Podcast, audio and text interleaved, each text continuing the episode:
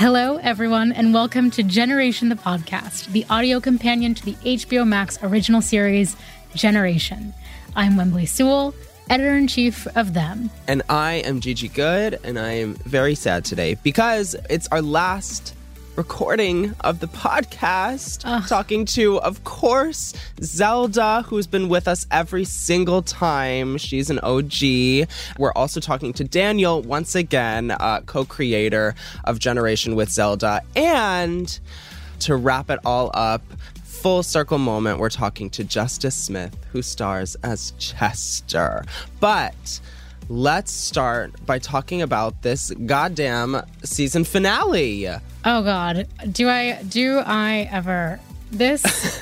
and this is no bias. Like the season finale of this first season of, of Generation is, I think, one of my favorite episodes of television of all time. Y'all know how I feel. You've been listening to me for this entire season, like rant and rave, but truly as just like a viewer who was able to just let themselves go, like while watching, it was it was incredible to see it all unfold. So to start, Zelda, welcome back to the show. Hi, thank you for having me once again. And of course, Zelda's amazing father, Daniel. How's it going? Oh my God, I'm so happy to be here. And also, can I just take a quick second and say, Gigi and Whembley, you are gods, goddesses, and royalty. And listening to you oh. host this Oh. podcast over this season is just been like such an inspiration. You all are amazing. Oh, thank you. I'm blushing. Thank you. and last but not least, we have Justice Smith, who stars as the incomparable, iconic, absolutely everything Chester. Hello! I'm so happy to be back. I'm so excited. It feels like a party. I'm gushing. Y'all can probably hear it through through your ears, which is a weird, you know, feeling, whatever. But let's let's just set it off. We begin and end this season with Chester. And Mm-hmm. whew, the end is a little bit shocking. You know, we see him completely full circle on that same rooftop, and you immediately get the sense that he's just as fragile in some ways, again, just in that same place as he was at the beginning when, you know, we're first introduced to him. And this is this is a question really for everyone. I I want to talk about Chester's evolution and what this ending really means for him. I think that sometimes when you repeat the patterns in life and you refuse to learn from your mistakes, you are stuck in this rut. And mm-hmm. but ironically, I actually think Chester has learned a lot by the end of the episode. It's funny because I was talking to Zelda the other day on Instagram Live about Yes, you are. about how Chester at the end of season one A basically ends up doing the same thing that he just got rejected for doing, which is like idealizing and romanticizing love and putting it on this mm-hmm. pedestal mm-hmm. and mm-hmm. becoming and being very obsessive about it because he immediately attaches to th- himself to this boy that he has this connection with that he feels sees him. And i feel like at the end of season 1b you see chester finally admit to himself that the obsessive ways that he approaches love are the thing that's getting in the way, which is why he um, apologizes to Sam finally. You know, I mean, I definitely think there are there's like a lot of tension between them, and obviously they're not really talking, and Chester doesn't really know how to communicate. It, you know anything that happened, but um, I, I I think it's a real growing moment to see Chester really take responsibility for what he did to himself uh-huh. and what he did Totally. to th- this mentor of his. I mean, obviously, you know that Sam isn't going to pick up the phone and be like, "Ugh, why are you calling me right now?" Or, you know, you've you almost ruined my life. Please don't call this number again. But he's not going to be that kind of person. He's just going to be, you know, like you said, a mentor through and through. And I'm hoping that you know, if slash when there's a season two, Sam does make a comeback and you because I, I don't think I, I personally did not get enough of sam i don't know if about any of you but when he first came on screen i was like oh he's gonna be one of my faves i just love a full circle full come around moment and so Same. you know, it's those little like details that are the things that like make me horny when I'm watching TV. so, not the situation, just the the, the details. Horny the for details. resolution. There were some very sexy scenes in this fi- in this episode for sure. So Yes, Uh-huh. there were. there's a lot of full circle moments in this episode and i think you know some of them are kind of uh, maybe more apparent than others but specifically you know with chester so he has this moment in the pilot where he strips. It's the Magic Mike moment. He pulls off his shirt in front of the um, schoolyard, and then eh, here he mm-hmm. is in the finale, mm-hmm. stripping again. And I think even though in some ways his character arc isn't sort of as linearly uphill as say somebody like Nathan's, there is something about where Chester ends that feels very different to me from where he began because I, I think that there's something really broken with Chester at the end of this episode.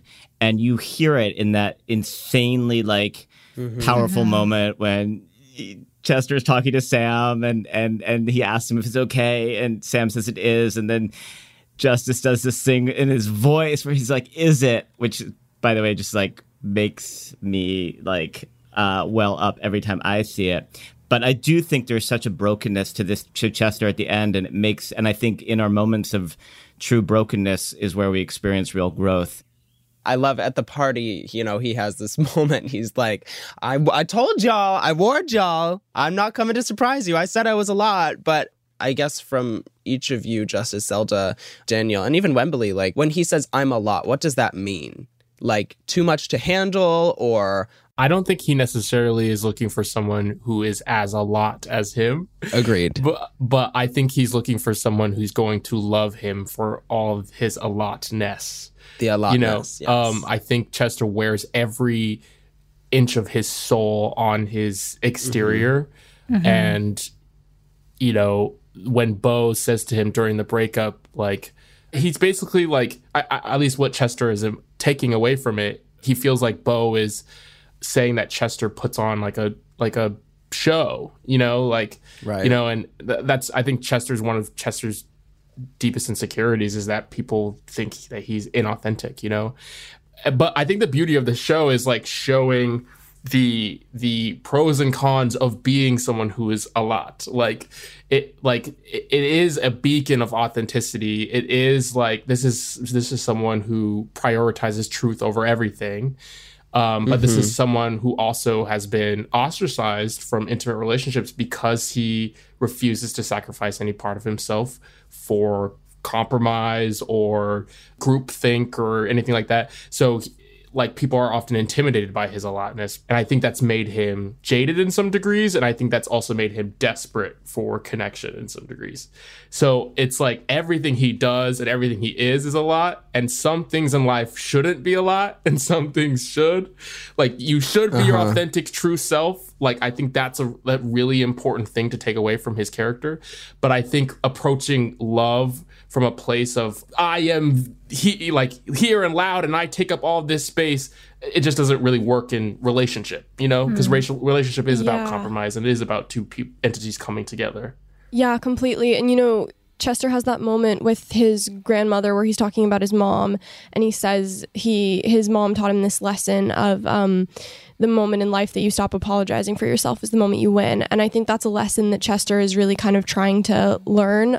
And I think it's hard for him now that he's been in two kind of like romantic situations where he has been kind of forced to apologize for himself a little bit. I completely agree with Justice that one of his biggest insecurities is this kind of like this idea of people thinking he's inauthentic and i think that that is a lot of it with bo because bo says to him you know in that breakup moment like do you actually like me or do you just like how much i like you and chester kind of blows right, Right. past that chester kind of doesn't really address that which is really interesting and i think that i, I think it's love that hard moment. for him Yeah. yeah yeah i think it's hard for him to feel like he's not being honest with himself or truthful with himself when it comes to relationships i think that by the end of this episode he's kind of noticed this pattern of becoming infatuated with the people that he's with or in love with and Yeah. that's part of that phone call with sam he's apologizing for like getting obsessed and he's just apologizing for going a little too overboard with like how he expresses love and how he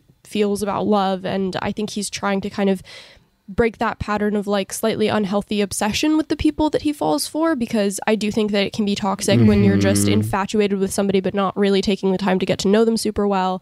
I think he's definitely one of those people who just gets so obsessive about people.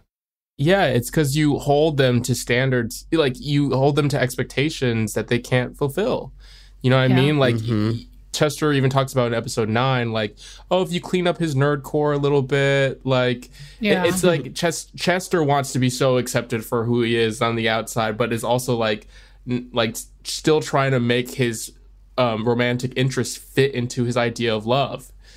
Do you know what I mean? Yeah. Yep. Yeah. Gigi I just I feel like I've been there so many times in my past, especially in like my high school relationships. I dated, I literally dated the captain of the basketball team in high school. I feel like I've mentioned this before on this podcast, but I was exact. I was the same way. I was like, you're gonna wear cargo shorts to school. And, you know, like, come on.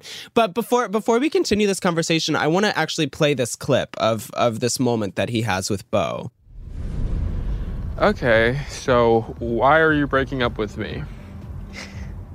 I'm really boring and nerdy. Like, I, hmm. I don't even get why you like me. Like, I, I don't know. I mean, sometimes I wonder if it's more that you just like how much I like you. But is is Bo? Do you think Bo is right when he's saying that? Uh, listen, um, I said I remember when we were shooting this scene, and I said on the day that I think that's exactly right. You know, and I remember Marwan even being like, "Ouch!" Like what? Yeah, damn. but I, I, think that they do connect, and I think that there's a lot that they connect on, and I feel like Bo sees Chester in a way that other people don't, and Chester picked up on that from the rooftop, you know? Yeah. And Bo has this own his own approach to authenticity. You know, Bo is he kind of says things off the cuff like he it's like he he often is insecure about how his mind works faster than I mean his mouth works faster than his mind and he will say things that he mm-hmm. doesn't really want to say or mean but it's like Chester I think is also kind of enamored by that like level of that's an authentic thing that Chester latches onto. Yeah. But there yeah. is yeah, yeah, there is a level of Chester just wanting to be loved, you know, and this is someone totally. who's interested totally. in him. And he kind of leeches on to that. Yeah, also I think it I think it just kind of proves Bo's point that Chester's response to like the question of do you like me or do you like how much I like you is if you like me so much why are you breaking up with me and not here are all the reasons I like you. This is what makes you special. This is why yeah. I want to be with you. His response is literally yeah. just like I don't want to be broken up with. It's not like I want to be with you. It's like please don't break up with me.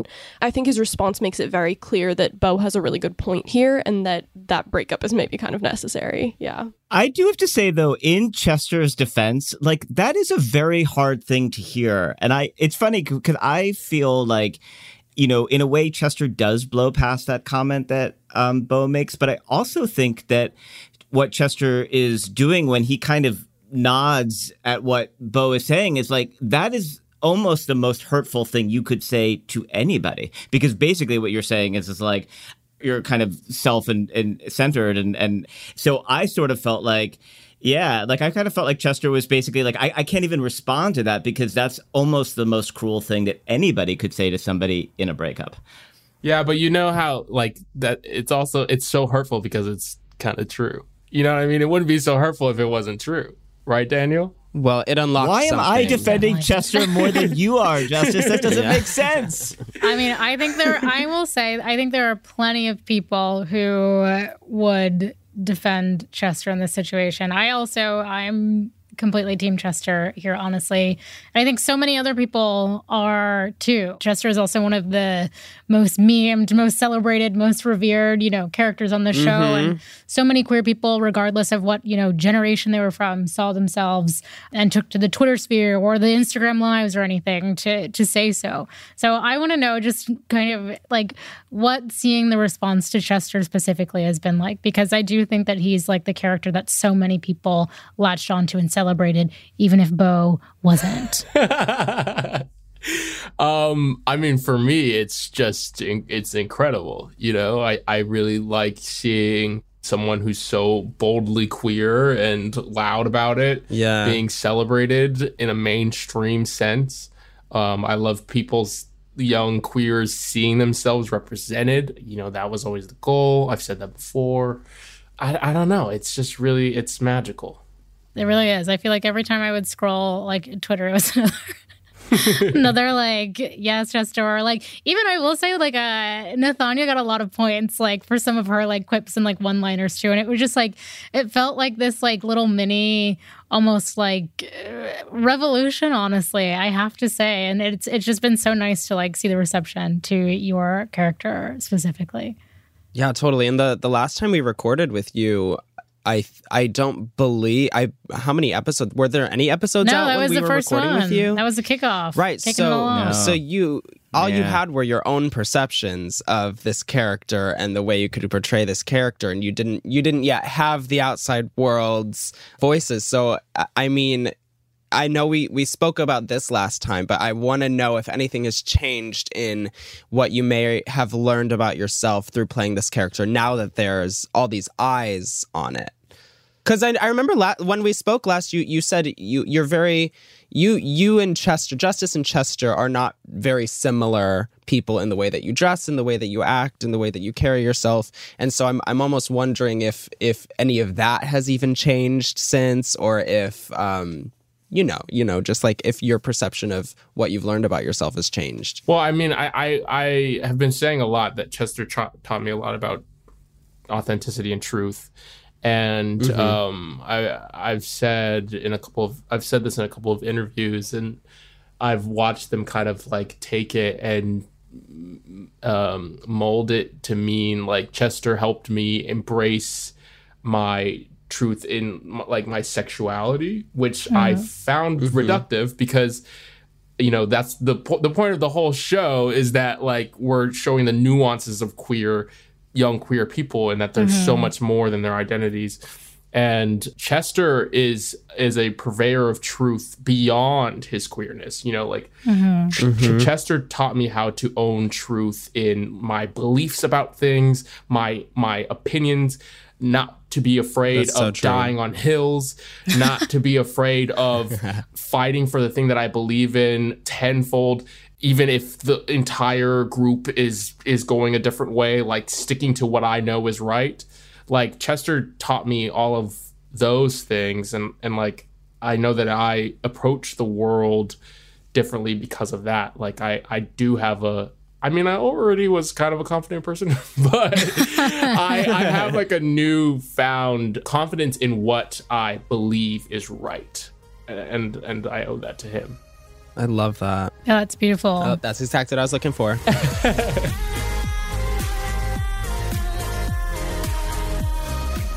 We're talking about episode 16 of the HBO Max series Generation, and we're going to get into a lot more after a quick break.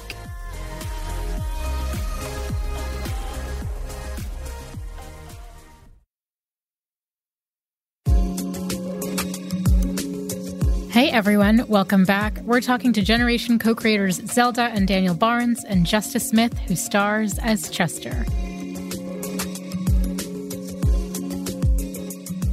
I do want to unpack one conversation that I think speaks to this really beautifully, and y'all know I have been waiting. It speaks to you very beautifully.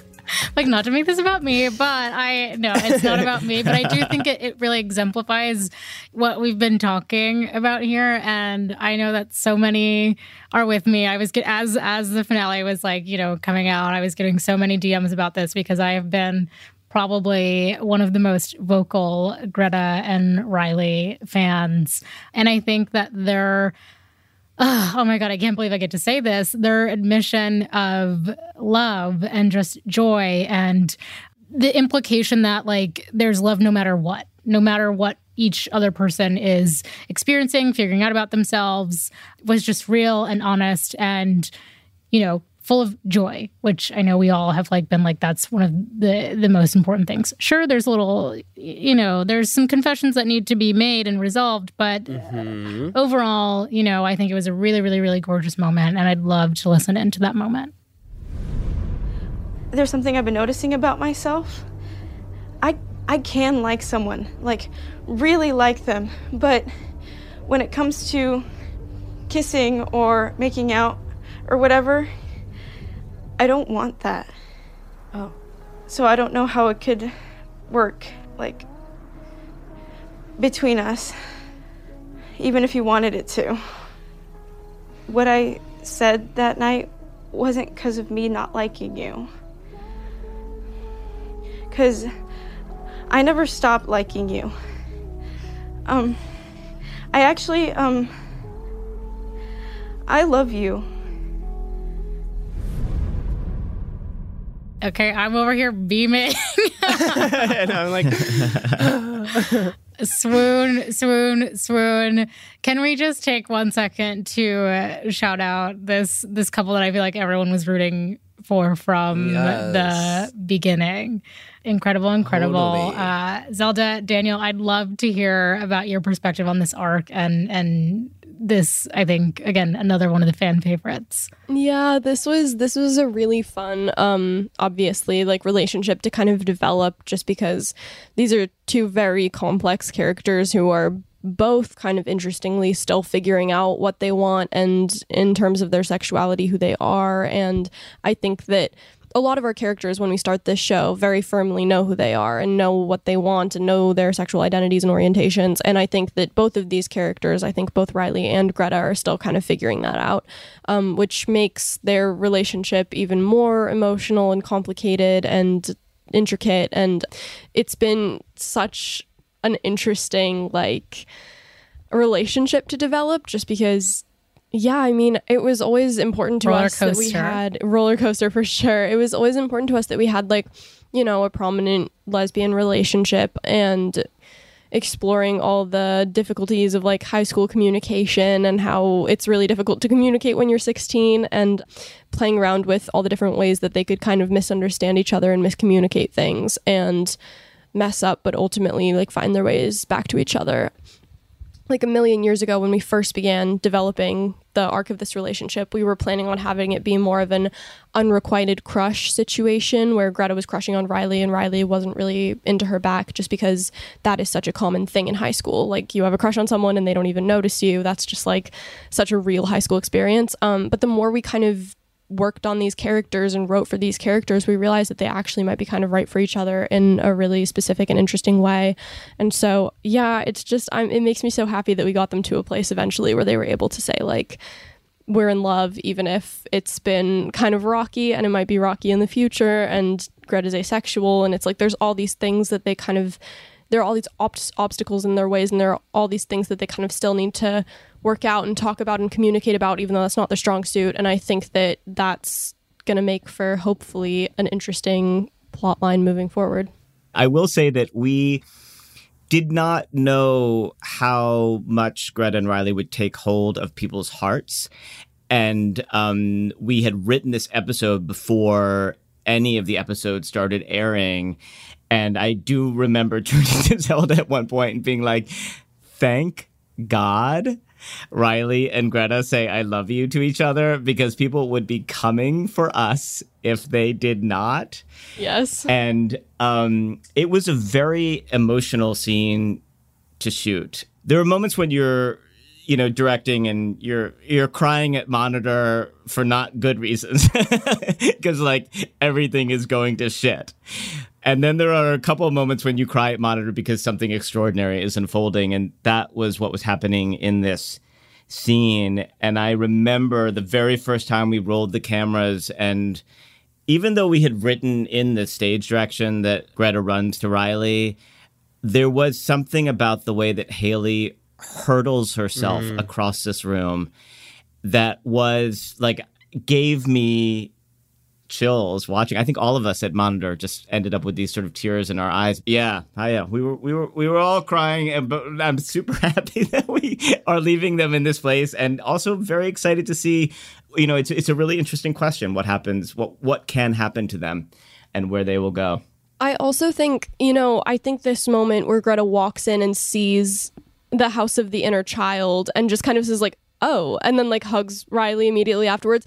I mean, like remember remember that scene where she is like kind of saying to Riley, like, she's basically calling Riley privileged and she's just saying, like, your mom took away your pool house. And so you're like upset about that. And they have that little fight and Riley's really hurt by it because Riley's actually going through a lot of like really intense shit at home that Greta doesn't know about, but Greta's kind of assuming that it can't be that bad and it's just that like Riley doesn't have a pool house anymore and so now she's sad about that. And then Greta kind of sees like oh this is actually insane. And like she doesn't know maybe the full story but she realizes that like she kind of just jumped to conclusions without realizing the full extent of Riley's like breakdown and all that's been happening in her home life and she kind of walks in and realizes and just is like I've kind of been a shitty friend because I haven't really been like paying attention to this person who's actually going through some like really intense stuff and um yeah I think that kind of contributes also to the urgency um of her like running to Riley um, and I think, yeah, I think that scene is really important. I think it's important that she's able to kind of recognize that she hasn't been as there for Riley as she could have been. I want to talk a little bit about this party. There's been other party scenes, but I kind of feel like this party must have been the most arduous. Like, I can't even imagine how long it took to film because it involves like switching perspectives. It involves water. Justice is getting wet, and I don't know how many times he had to jump in that pool or stay in that pool. He was probably pruny so by the end of that many times and so long. But I, I guess, um, was would you collectively say that this was probably the most intense in regards to filming this scene? It was. I mean, I will say that there was an incredible energy coming into the finale just because of the closeness of the of the kind of the cast and and, and the crew. And I think everybody was excited about it. This one was a fun one for Zelda and I to write because we were really writing it to this location, to these actors. And one thing that we decided really early on was that we we knew that there was a lot to cover with the different storylines and we didn't want to like do that thing where you cut away you know where you're like bring this person to this point and then you cut away. We wanted to build the interruptions and the kind of like the seamlessness into the writing of the thing and that itself was a really fun puzzle to kind of figure out and like okay well if this person goes down the side entrance and then they have to come back in through here and then they discover this person they're interrupting and like moving the chess pieces around in our mind of where everybody was at every point was really complicated but it felt like in order to like really serve this thing about the show, like feeling immersed in these kids' perspectives, in their minds, in their worlds, in their emotions, we couldn't do that thing of just like cutting away. Yeah. So that was like a big thing. And, uh, you know, what we did actually was we got the whole cast to show up on a Saturday, um, like a couple weeks before we started shooting, and we rehearsed the entire finale episode, like blocked the whole thing. It was like this epic six or seven hour rehearsal, and then we ran it like a play in like just continuously. And there's actually this amazing video that our DP Laura did where she's like running around with her iPhone following all of the action just to make sure that it would kind of all work. And because we did that, we were able then to like, you know, go through what was what was a very intense and kind of grueling set of nights in order to like shoot it. That's so cool. I feel like that that's going to need to surface at some point. I want to see that. I agree. We haven't. I mean, it, it's not as fun to watch because like everybody's wearing their masks. It's the only thing is like it's kind of sad. Like it's a little like, oh wait, what? That's what they look like, and then they're like they're not wearing their their outfits. They're not looking like they're looking at the party. You know, they're kind of wearing their masks. But it is really interesting to see it um, unfold, and it was just a it was a ball and and and kind of this incredible moment of unity. And I actually remember talking to the whole cast, and I was like, you know, I, I'm like obsessed with this concept of future nostalgia, like when you're in a moment thinking about like the the later when you will remember this moment. And i remember shout out to alipa yes! I remember like in that, that, during that rehearsal like talking about future nostalgia with like the, the, like the cast and we're like we're all gonna look back at this moment and i we're doing it now. Yeah. It was it was amazing. It was an amazing day incredible well i want to talk about how it all plays out because obviously this is the episode for truth. It's where it all kind of comes together. You know, Delilah has her moment. Naomi and Ariana are getting real. Bo, Greta, Riley, Luz, Riley, whatever. Everybody, everybody is having their time. Chester to Nathan, and even Mark and Megan like have have their time to be telling the truth, eating the chocolates, all of that good stuff. Uh, but I, I need to know at this point, like, what did you want to kind of come to a close, and and what did you want to leave open uh, in this season finale? I mean, obviously, with the Riley Greta situation, those are things that we can't totally resolve in the finale because they're still both probably going to need some time to figure out what they want and how they want to move forward now that they've eh, given their, each other this admission of love. So I think that there were so many instances where we were just kind of considering, like, where do we want to leave each of these characters? Um, and with yeah, I think that with, for example, with Nathan, we wanted to leave him on this moment of growth. Um, he has decided not to engage with Chester while he's drunk and heartbroken. And I think that that is something that in the pilot, Nathan would have immediately taken that opportunity. And I think that we've seen so much growth from him. Um, and with Delilah, we wanted to really leave her on this moment of like owning her truth and owning her story and connecting with Cooper. And then with DNA, we leave them in this kind of like fractured state and we don't really know where they are and that felt important because you know teenage friendships can just be so fragile and so complicated and so again like lack of communication and i think that the three of them and also naomi really fucked up so i think the three of them needed to kind of have that moment of fracture and then like Delilah has this moment of kind of accepting herself. And you see, that's kind of heartbreaking too when you say Naomi just watching, and it's like Delilah goes straight to Ariana afterwards, and it's like, it's this strange moment of Naomi thinking like I could have been a part of that, but I kind of ruined it. And like, yeah, I don't know. I think I think that's an important moment for that trio.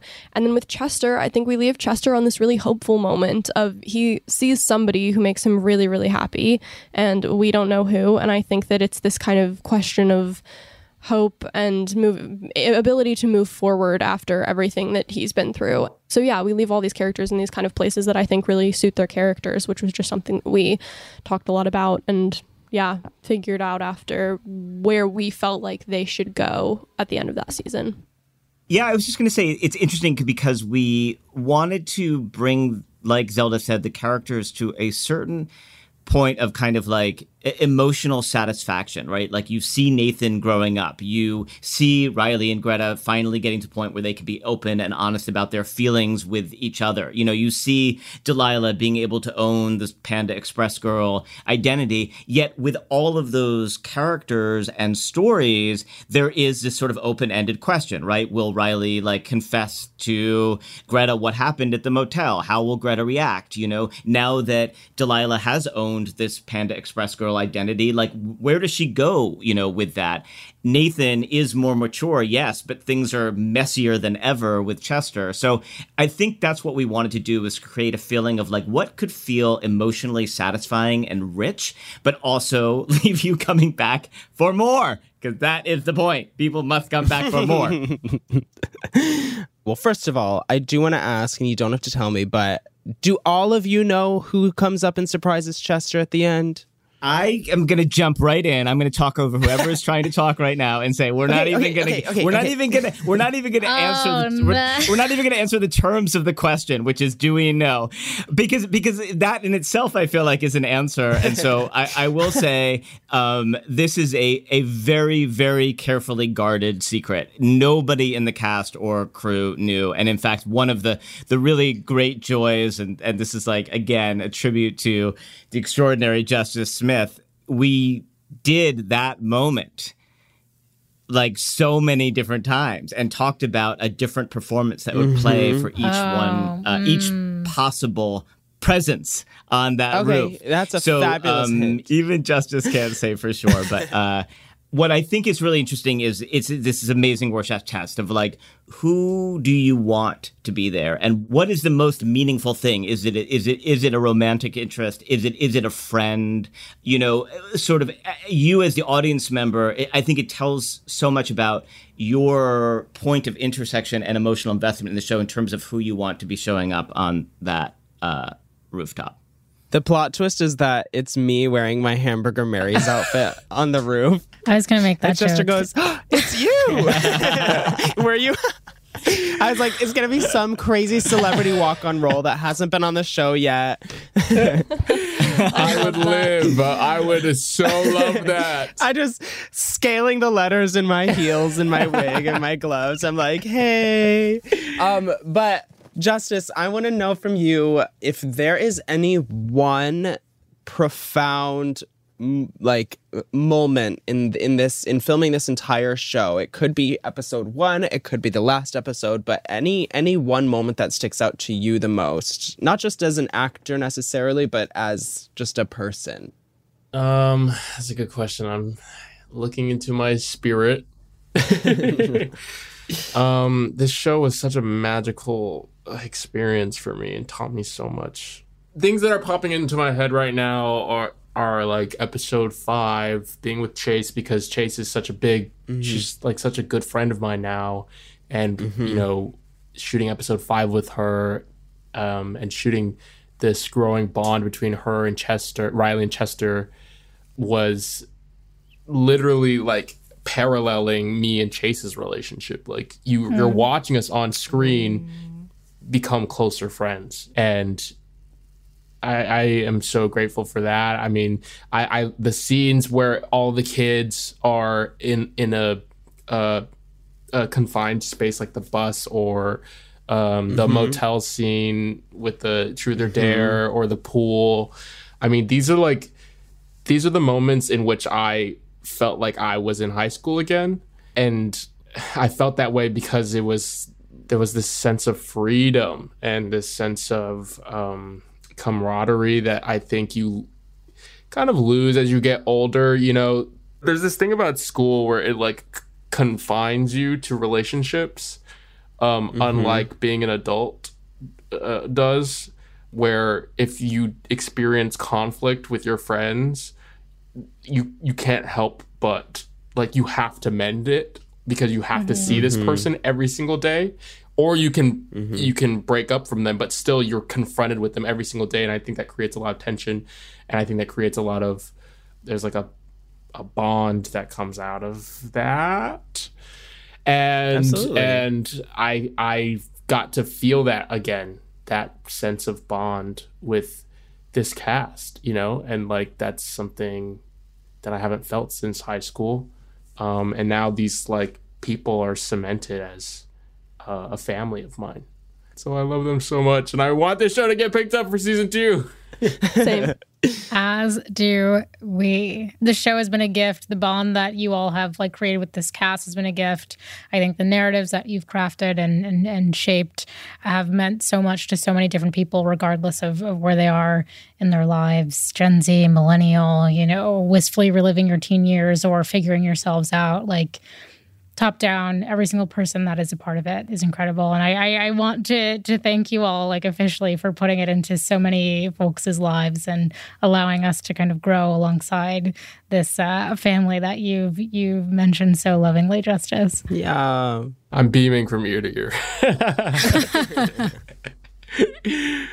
I mean i just I just really want I, I just really want to sing the praises of Daniel and Zelda for creating this show, obviously, mm-hmm. but also for ending it on this note that, like they said, is incredibly hopeful, um, incredibly tense, and I think really captivates people into wanting to see more.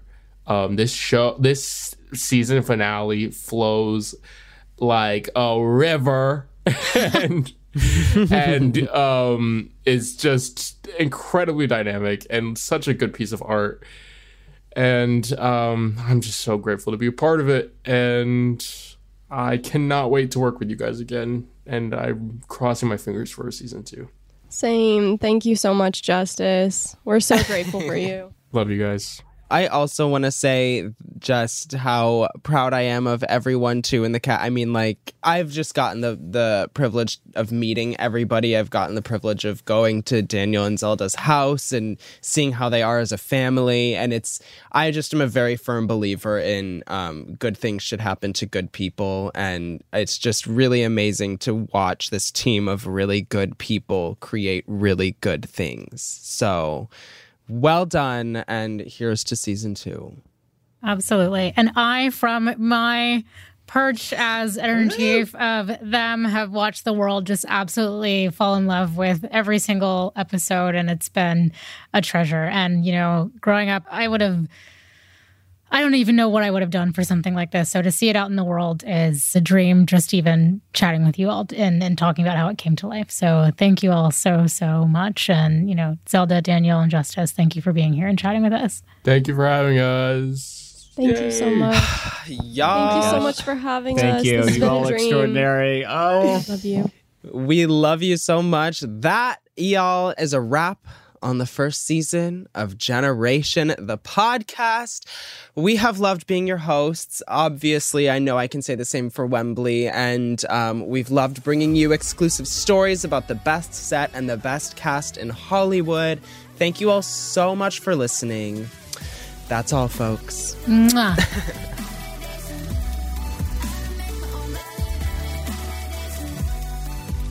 Generation the Podcast is a production of HBO Max and iHeartRadio, hosted by us, Gigi Goode and Whembley Sewell. The podcast is produced and written by Phoebe Unter, written and researched by Sierra Kaiser, and engineered, edited, and mixed by Matt Stillo. It's executive produced by Ethan Fixell. If you haven't already subscribed, rated, or reviewed Generation the Podcast, please do so on the iHeartRadio app, HBO Max, Apple Podcasts, or wherever you get your podcasts. And of course, be sure to watch the series itself on HBO Max. Thanks for listening.